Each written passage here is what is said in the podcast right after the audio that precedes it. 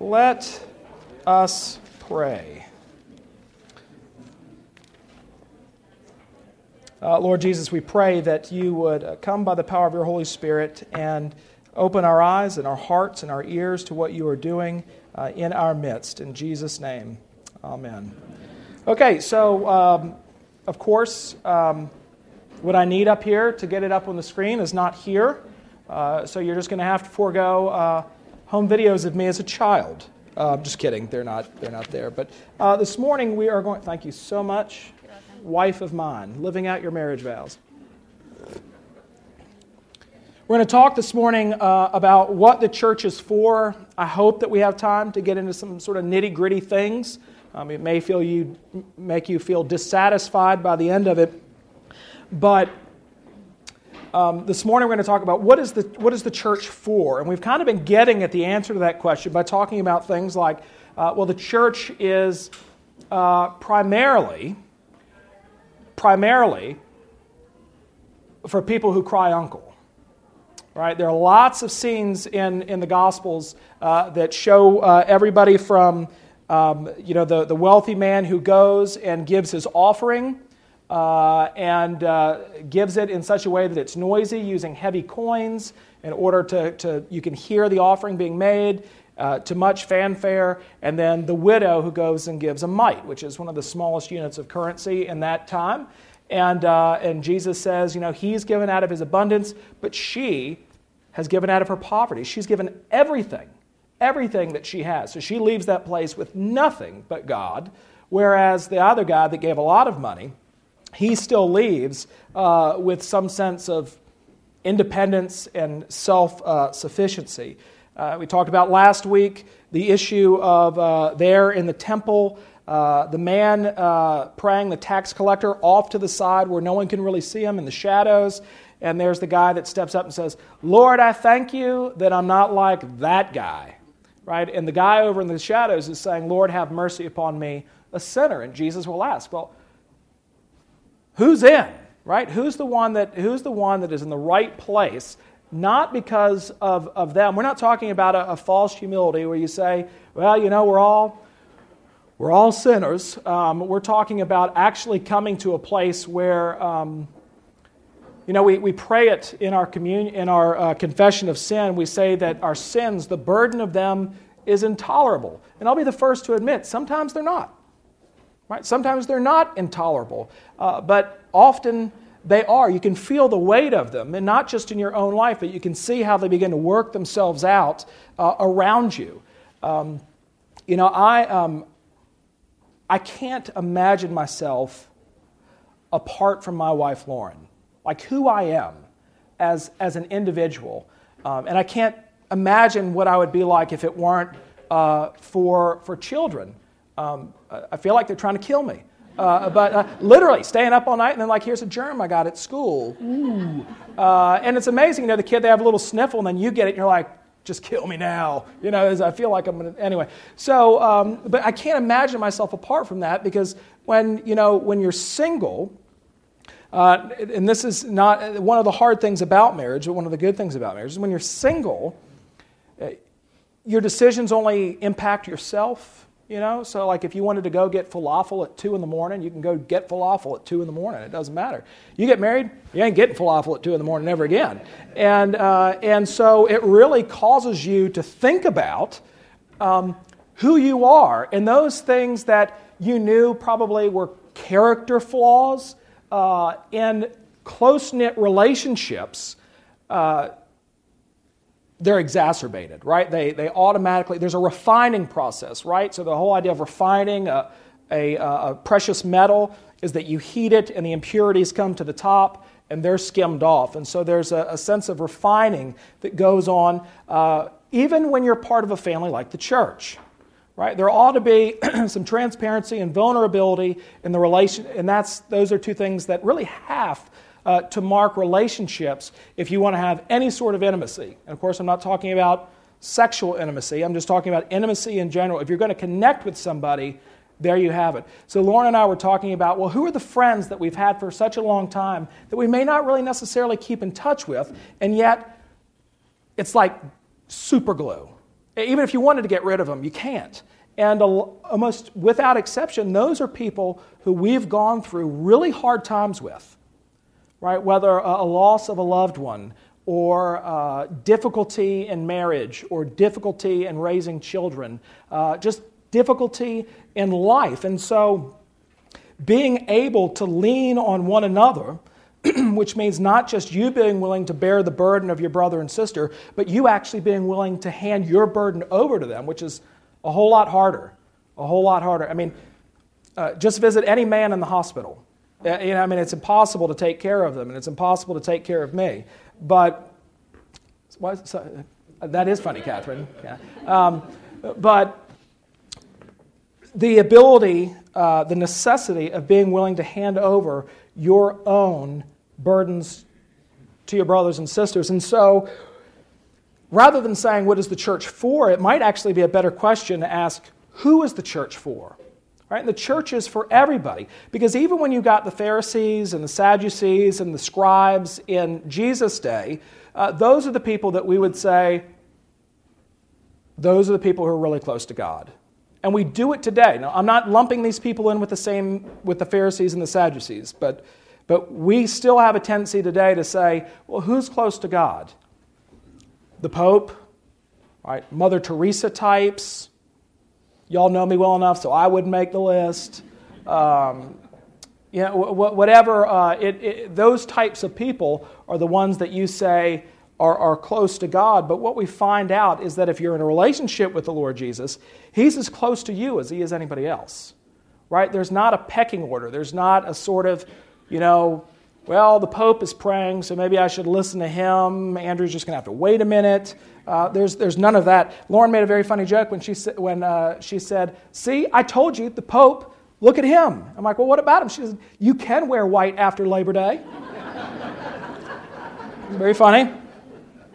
There was also a great photograph that went out of mem that said um, it has the Pope addressing Congress.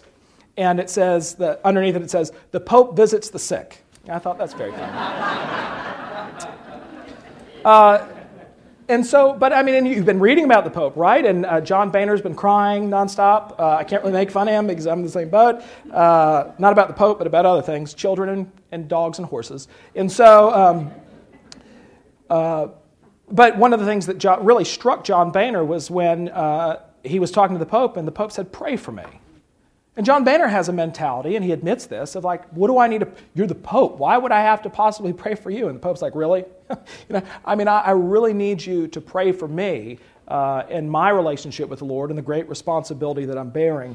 And so one of the things I really do like about the current Pope is he's very self-aware, right? He's very, he, he escapes from the Vatican. Do you know this? He escapes from the Vatican and uh, roams the streets of Rome, and uh, often to find pizza um, he's actually gained a significant amount of weight uh, since he's been pope uh, because of all the pizza he's eating. Uh, and he admits that. And I really, uh, I appreciate that. You know, my, my favorite prayer is, you know, Lord, if you can't make me thin and fit, just make all my friends fatter. Uh, and so. And so when we think about church, Caroline Springfield said it this morning, and if you'll hear it at 11, is, you know, when we think about church, we tend to think of institutions or uh, and we use words like they're a churchman or they're a church w- woman or they're very active and involved in the church. And there's a hard thing about that word. So we call what we do here church, right? I'm going to church. Um, in some parts of the world, like in Australia, if you go to Sydney Anglican Diocese, uh, they will actually call what they do on Sunday mornings a meeting. They have a meeting. Now, they're not Quakers who sit around and say nothing, uh, but what they're trying to do is to convey the idea, uh, which is really what the church is mostly talked about in the New Testament, is that we are the church. Right? You and me, we are the church. Uh, us, even people sitting in the pews in the Methodist Church, the Presbyterian Church, St. Paul's Catholic Cathedral, um, even, even St. Mary's on the Highlands, uh, they are. Um, we're, we are, we're in it together, right? We're in it together. Regardless of where we go on a Sunday morning, uh, we are the church. And so, really, the church is for everybody, right? It's, it's for everybody. It's the, the, family, uh, the family of God. And um, people normally will come to church uh, because they have uh, some sort of pressing need. And I told you about the guy who came into my office who recently joined a law firm in town, and he said, Look, I'm not really into this Jesus thing, but I think that joining the Advent would be advantageous to my career. And I said, Well, that may be. Um, here's a pledge card. But, um, I mean, that may be. And I said, But uh, you're going to find yourself very uncomfortable here because you can't just join a family and then try to withdraw. There's going to kind of be a tractor beam, and there's a tendency, especially amongst younger generations, that they really want anonymity. Now, look, I'm not the guy, you know, if you've ever been to visit another church on a Sunday morning and they make you stand up if you're a visitor and, and say who you are, I always use a fake name. And um, I always say, I'm Joe Warren, and I'm from the ad. Yeah. So, and then uh, you get out of there, and then an hour and a half later, there's a knock at the door, and they give you a coffee mug and a fresh. The, the bread's good, but you know, you kind of. Well, do you want to come in? I don't want you to come in, but uh, uh, there is a sense in which you kind of want to get away from that. And there are times when you do just want to be left alone uh, to worship the Lord. But if anonymity is something that you really want and you really desire, don't get involved in a family, right? Don't, don't do that. And so there is this intimate relationship that is created uh, in uh, the life of the church. And yet, within the life of the church, there's an incredible amount of diversity. And uh, Paul uh, is one of those who is intent upon talking about this diversity. And, uh, and he even goes so far sometimes as to talk about distinctives uh, within the life of the church. and what he says is, in one place in Galatians, he says, There's neither Greek uh, nor Jew, there's neither male nor female, uh, slave nor free, no more. Uh, we are all one in Christ Jesus. So, what is he saying? What is he saying? Well, one, in some sense, he's actually assaulting uh, what it means uh, in our day and age to be human. He's actually going after those things that we would assume are our identities. Uh, when he gives off the litany of, of what uh, he brings to the table in his own life. He says, You know, uh, I was a Hebrew of Hebrews from the tribe of Benjamin, circumcised on the eighth day. As to the law, uh, a Pharisee. Uh, on and on. I mean, he's got the best resume. And then at the end of that, he says, And all that is rubbish. He actually uses a profane word. He uses a four letter word uh, that you would use for poop. Yeah, that's not a good word either, David, but uh, yeah, there you go. Um, yeah, he says, all that is that. That's what it is. Although the world looks at it and says, those are wonderful arrows in your quiver, he says, all of that is nothing compared to what I am in Jesus Christ and who I am. If you want to understand who I am, you need to know who Jesus is because he's my everything. He's my all consuming passion. Elsewhere in 1 Corinthians, I'll read this 1 26 through 32. Uh, yep. Paul writes this For consider your calling, brothers. Not many of you were wise according to worldly standards, not many were powerful, not many were of noble birth. It sounds like he's hanging out with my grandfather. Uh, but God chose what is foolish in the world to shame the wise. God chose what is weak in the world to shame the strong. God chose what is low and despised in the world, even things that are not, to bring to nothing the things that are, so that no human being might boast in the presence of God. And because of him, you are in Christ Jesus, who became to us wisdom from God, righteousness and sanctification and redemption, so that, as it is written, let the one who boasts boast in the Lord. And so all of a sudden, everything that we thought that we brought to the table is nothing we don't bring anything uh, to uh, the table. Now, this doesn't mean that there are no distinctions. In fact, those distinctions are pointed out. So, if you look at the books of Act, book of Acts, when Luke talks about the church in Antioch, he talks about mainly the racial diversity that is within uh, that congregation, that it's a, a, diverse place where all types uh, are, are welcome and they have a heart for mission. And so, who we are as human beings uh, in this day and age uh, is, is a little bit difficult um, to talk about. And we, all, we have all these labels that have, that have come up. I was really surprised to know that uh, there was no such person in the world that could identify as a Latino until 1970. And do you know what happened in 1970? That word magically appeared in the United States Census form. And all of a sudden we had Latinos right? Just one more category. And that, that's true of, you know, I mean, there actually is no such thing as race, in a sense. Do you know what I'm saying? You understand what I'm saying? That, that those are labels that we have applied. Now, some may be descriptors, but those types of labels that exist in our culture and in our society, is that really who we are? Right? So, um, well, it's just, uh, I, I, I happen to actually fit the description of WASP right? I'm a white Anglo Saxon Protestant father, husband, minister. Now that's a label right there. Minister. That, and so, with all that, people start to get an idea of, of who uh, you are. But what if they were just to scratch the surface and get, get beneath that? I mean, one of the craziest moments I ever had in my life was in college, and we had this guy in our fraternity who was very anti Semitic.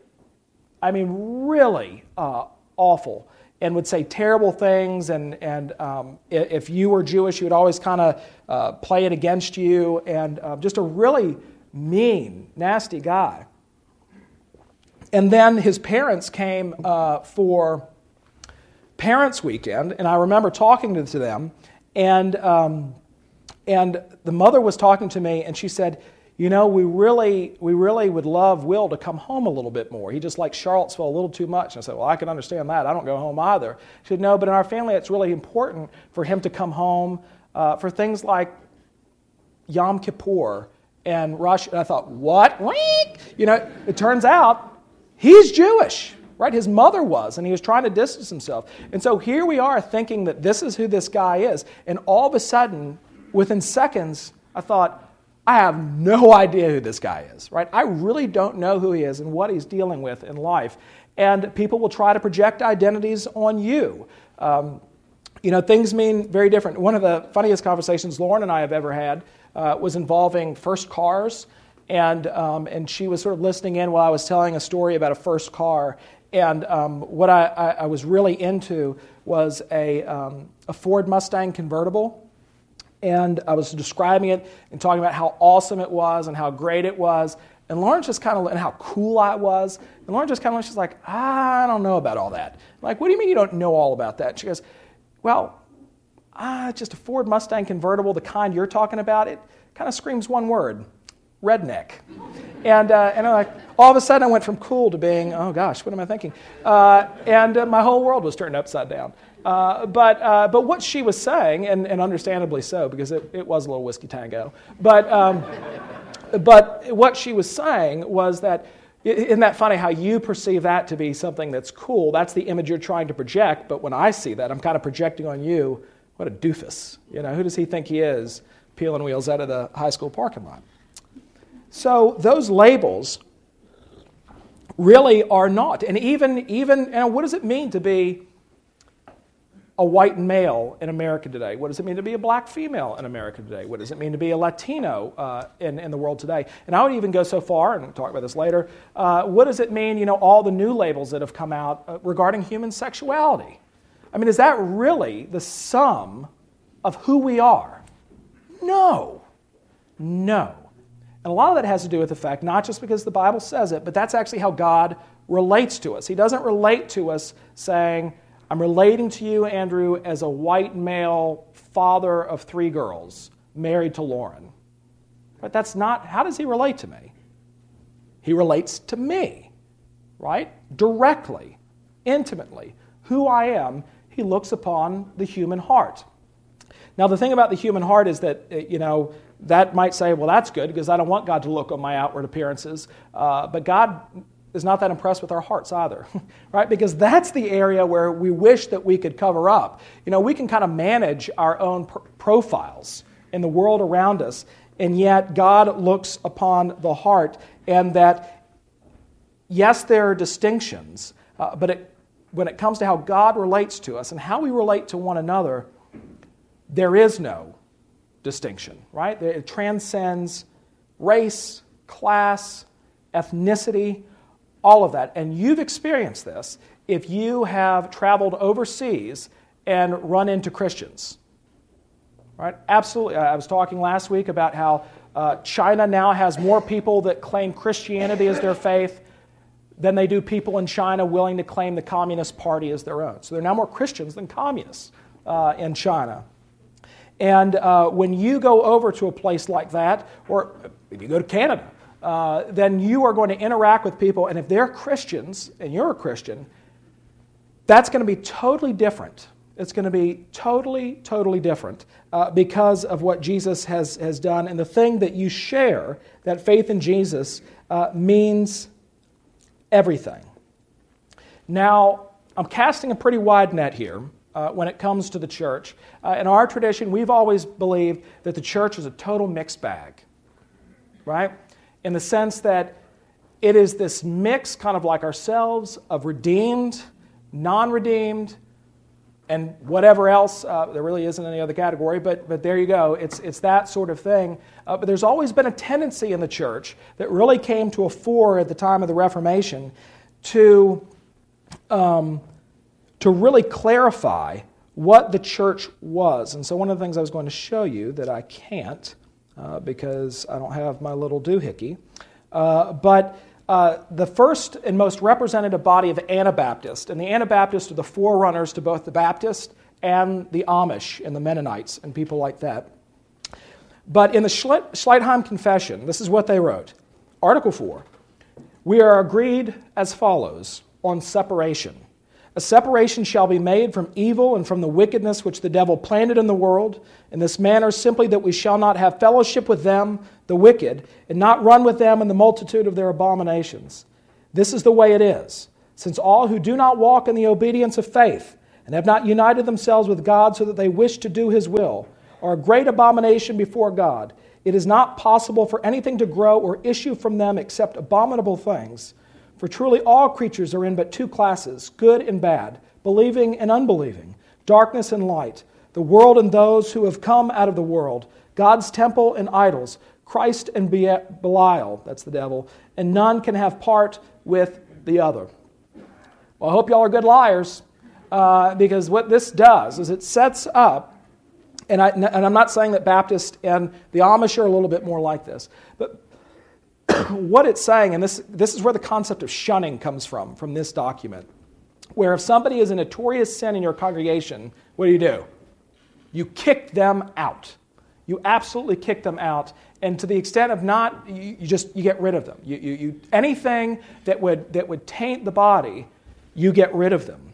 Now, according to this, um, the church, there's a purity to the church that has to be maintained right? It has to be maintained. And so you need to constantly be on the lookout for things that would upset the purity of the church. And how do you do that? Well, you have to look at somebody's outward life, don't you? Right? You can't, you can't peer into the person's heart. And so basically, the church is made up of the people who are able to behave well. If you, have, if you struggle with good behavior, you're out right? You're out because you're eventually going to slip and you're going to fall. Now, our tradition has said, well, just because somebody slips and falls doesn't mean they're not a Christian. Doesn't mean you're not a Christian. That's why Luther said it famously uh, go and sin boldly. Right? Now, everyone remembers that part, but what they don't remember is the second part where Luther says, For the whole cross is outside of you.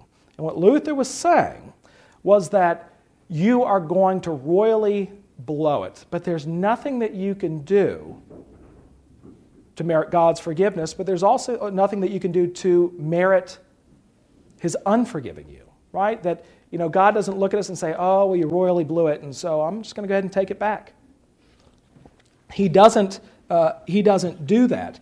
And so in the communities that, and there are churches today, uh, and, and even in mainline Protestantism, who feel that they need to be the spiritual arm of the sheriff's department and get rid of anything or anybody that isn't stepping in line uh, with what's, what's going on. And sometimes it's not even doctrinal, sometimes it's, but it's people that just don't fit in. So when I was at St. Helena's, they really go over the top for Easter, and they, do all, they fill all the windows in that colonial church with huge flower arrangements. And um, often there are these cruises that come up the intercoastal waterway and some tourists, it was the Saturday before Easter, they were decorating the church. Uh, some tourists came in and just saw how beautiful the church was, and they were asking one of the ladies uh, that, were, that was arranging the flowers uh, about the church. And the husband and the wife looked at one another and said, Well, gosh, that, that sounds really wonderful. We'd love to come for Easter services tomorrow. But unfortunately, all the clothes we have are the kind of what we have on shorts and, and golf shirts. Uh, what do you think? And the lady said, Well, it is Easter, and it is St. Helena's. I don't know. And, uh, well, they went away sad, right? They went away. And the worst part of it was, is you know what? That lady that was arranging the flowers was not a member of the church. But that was her perception of what the church was like. That good looking people who wore really nice clothes that's who belongs in this church. And if you can't fit into that mold, then it's probably best to find someplace else. So we all have this idea of what the church ought to look like. But what we see in the book of Acts and what we see around us in the world today is it is a motley crew. Now, I think at one time the Episcopal Church probably could have claimed some sort of culturally elite status. Like if we were if we had like church miles, we would be platinum. Uh, we'd be up there, we'd be really, we'd automatically get bumped up and, and all that kind of stuff. Uh, well, we're like the guy, you know, there's no, I used to fly a lot for work, and let me tell you, there's nothing worse than being at the top of the heap with airline miles and getting bumped up all the time to going back to coach, right? Uh, it, is, it is really an awful thing. And, um, and you know what I'm saying? Why? Because, well, that's, that's where we are in the Episcopal Church. And so we tend to spend a lot of time talking about when we were riding in first class, uh, when we were platinum, uh, when we were part of the cultural elite. And I still do think that a disproportionate number of Episcopalians uh, are in leadership positions uh, in, in our nation. Uh, but we're a shrinking group. Uh, we're a shrinking group, and the heritage that we need to hold on to are our confessional documents like the articles of religion and the prayer book and, and the Bible, uh, not a projected idea of something that we were, which in fact we may never have been.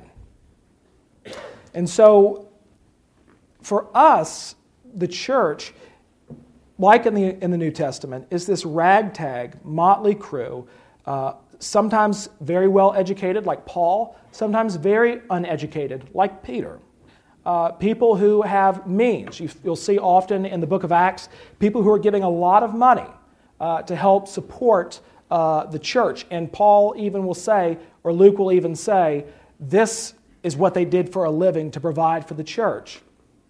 But even in the early church, I don't want to make it sound like all sunshine and lollipops, they had their problems. Um, oftentimes, uh, there, especially in the church in Corinth, they uh, fell into a pretty bad place. And so, what was happening in the church of Corinth mainly was an issue of sexual immorality. Um, I'll just tell you what it was because you can read it for yourself. Uh, one was a man was uh, carrying on with his stepmother, and the other uh, issue was just other issues dealing with fornication. There were also issues of uh, believers uh, bringing lawsuits against one another. Uh, there was an issue of when they would gather together as a body, um, the wealthy people would sit at the table and eat while the poor people sat back and watched, and if there was any left over, then they would eat. Uh, so there was a great degree of classism going on in the life of the church. Basically, it's a total mess, right? It's a total mess. And uh, Paul, you know, I could understand if he had written the church in Corinth and said, You're now closed right? We're shutting it down. Now, he had some very specific pointers on how to deal with uh, these individuals. And he even went so far as to say, with this guy was with his stepmother, you need to, you need to have a little sit down talk with him and go so far as to excommunicate him. Now, what do I mean by that? there are times in the church where somebody's sin is so grievous that it affects the community as a whole. Now, the difference here is what is the disposition of the person who has fallen? And sometimes it's not actually a grievous sin. Sometimes it's just, t- maybe it's just gossip. Like you've got a gossip in the life of the church, and uh, for the sake of the body, you say to them, you, you, need, to, you need to take a time out.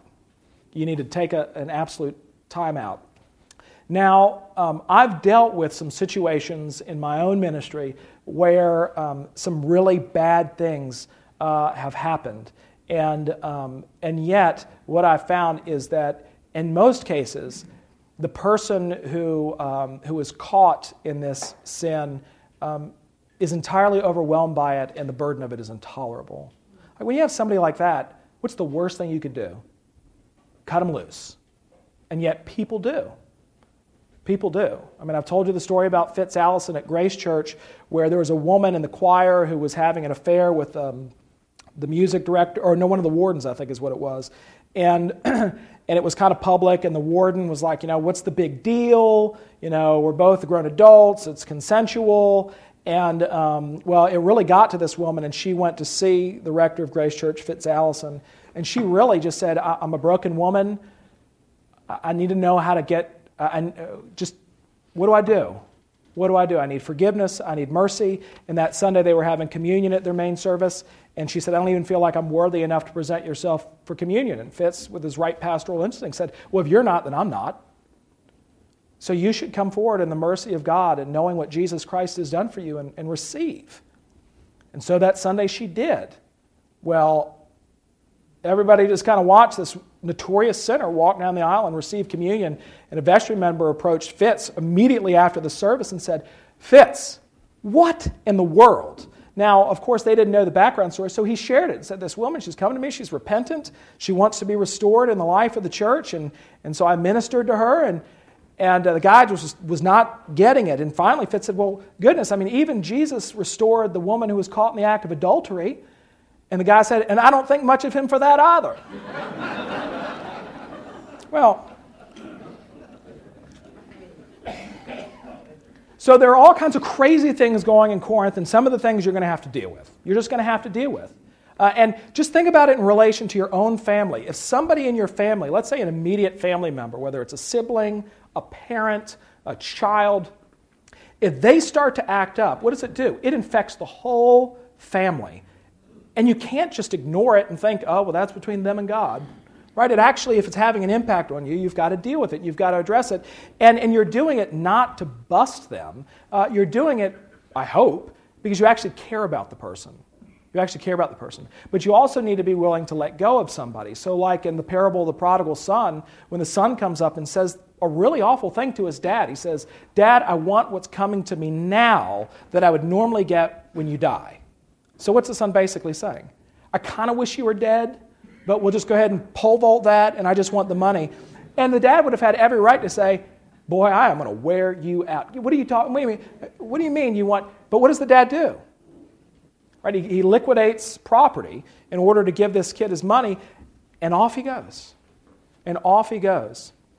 Now, I Jesus doesn't say this, but one of the things, you know, so if somebody is struggling with something or dealing with something and may not even be on the same page, even if someone comes into my office and says something absolutely off the wall, screwy theologically, that's none of you in here, but let's just say that that, that happens. If God is working in their life, and I can see that, and they give testimony to that, I'm trust, I have a high degree of trust in the Holy Spirit to bring them to a place where they understand the truth, right? So I don't feel like I need to argue with them about every single point, nor do I insist that they agree with me on every single point if I know that God has a hold of them. Right? So this dad letting the son go knows that, that the love for the father, which is implanted in this child, he knows that his son loves him. Of course, the father is the God character in it, the son is the wayward sinner, uh, that, that he will eventually return. And the father looks every day on the horizon for his return, and when he does, he kills the fatted calf. He doesn't begin to list conditions as to how the son can get back into the family. In fact, that's what the son tries to do. He says, Look, I'll be better, I'll do this, I'll repay you, I'll, I'll live like a hired hand. And the Father wants nothing to do with that. He says, the criteria for you getting back into the family is you coming back into the family, right? You coming back. That's it. That's it. Turning and coming back uh, to us. Now, I didn't even get to the bulk of what we were going to talk about um, because the service went long today. But let me just say this. The next thing I'm going to talk about is the church in Galatia. In spite of the gross sexual immorality and classism and everything else in the Corinthian church, Paul never once unchurched them. He didn't think you're in jeopardy of not being a church. But the Galatians were another story because he said, You are in jeopardy of losing the gospel. I don't care if an angel comes down and preaches a diff- if an angel comes down and preaches a gospel that is different from the gospel that has been given to us by Jesus Christ. Forget it. All, all is for naught, and, and you're anathema, right? Nothing to do with you. Absolutely nothing to do with you. So next week, uh, we're going to be talking. Actually, no, next week is parish retreat. Yeah, so Mark Genelette will be in here. So next week, we're going to talk about uh, the difference between the church in Corinth and the church in Galatia. And how do we make sense? Well, how do we deal with a rapidly changing culture, especially as it concerns the issue of sexuality, and hold on to the gospel uh, and have a witness that uh, is rooted and centered in Jesus Christ? Very quickly, anybody have a question or a comment?